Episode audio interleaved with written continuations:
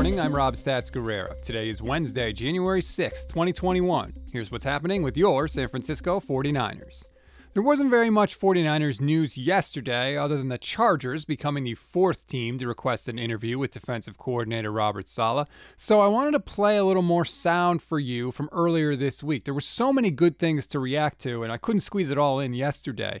So let's look beyond the quarterback. The Niners have a ton of decisions to make this offseason, and one of those is going to be about fullback Kyle Juszczyk, who got a little emotional when thinking about not being back with the team next year. Not totally sure what's uh, ahead for me. I don't want it to be a sense of finality. Honestly, I, it's just been a lot of emotions, you know, the past weeks, and even you just asking that has already got me choked up. But um, just a lot that uh, will come into play here, and you know, Kyle and I continue to have discussions, and he's made it very clear, Kyle, John, everybody, that they want me here, uh, and I want to be here. So you know, we're we're going to work towards that. But you know, free agency is a is a tricky thing, and you know, with the cap number being lowered so much, that's that's going to come into play. So you know, it's just kind of a wait and see and uh, let some pieces fall in place. A common theme you'll notice today is how many guys say they want to stick around and be a part of this team. Now, how many organizations that have lost at least 10 games in three of the last four years have guys crying about not being on them next season? That is a testament to Kyle Shanahan and the culture he's built. Another tough question will be what to do with cornerback Jason Verrett. Verrett was among the best corners in the league this year, but it was really the first time since 2015 that he's managed to stay healthy for an extended period of time. And when he spoke on Monday, he was asked about whether or not he wants to be back in San Francisco. Coming here and seeing the, you know how, how they turn things around for me physically, uh, mentally, um, it's kind of hard to you know, not want to come back. It's kind of hard not to want to see if we could work things out just because, like I said, it's a, a class act organization.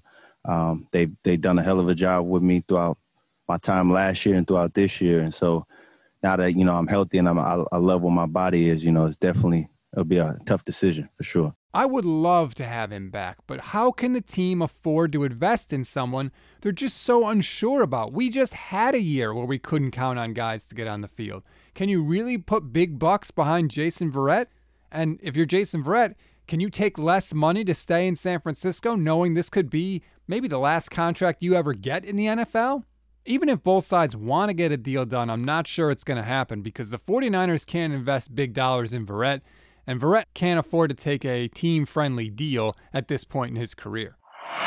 We always have something for you to read, something to watch, and something you might have missed. Something to read on this Wednesday. Speaking of that 49ers secondary, there are nine players that could become free agents this offseason. If you'd like to get an idea of which of those players could leave and which could stay, other than Richard Sherman, that is, read Jazz Kang's article on NinersNation.com. Oh, and he also threw in a look at the draft's top corners and safeties for you, too. Remember, you can always check out NinersNation.com for the latest news and 49ers updates, something I imagine you'll be doing frequently this offseason.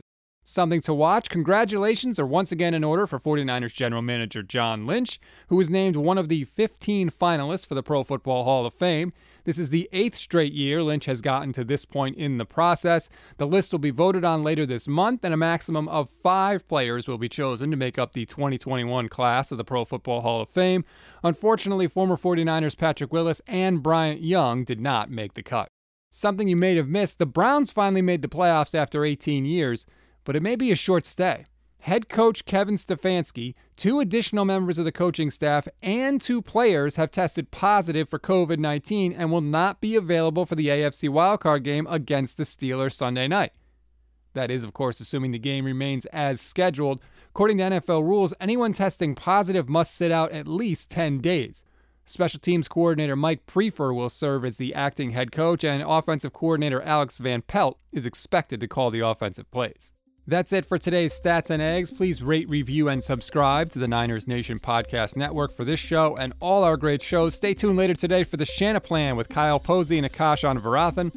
I have a feeling we might get into a little bit of the 49ers Twitter civil war that took place earlier this week. By the way, you can also tweet us at NN Podcasts on Twitter. I'm Rob Stats Guerrera.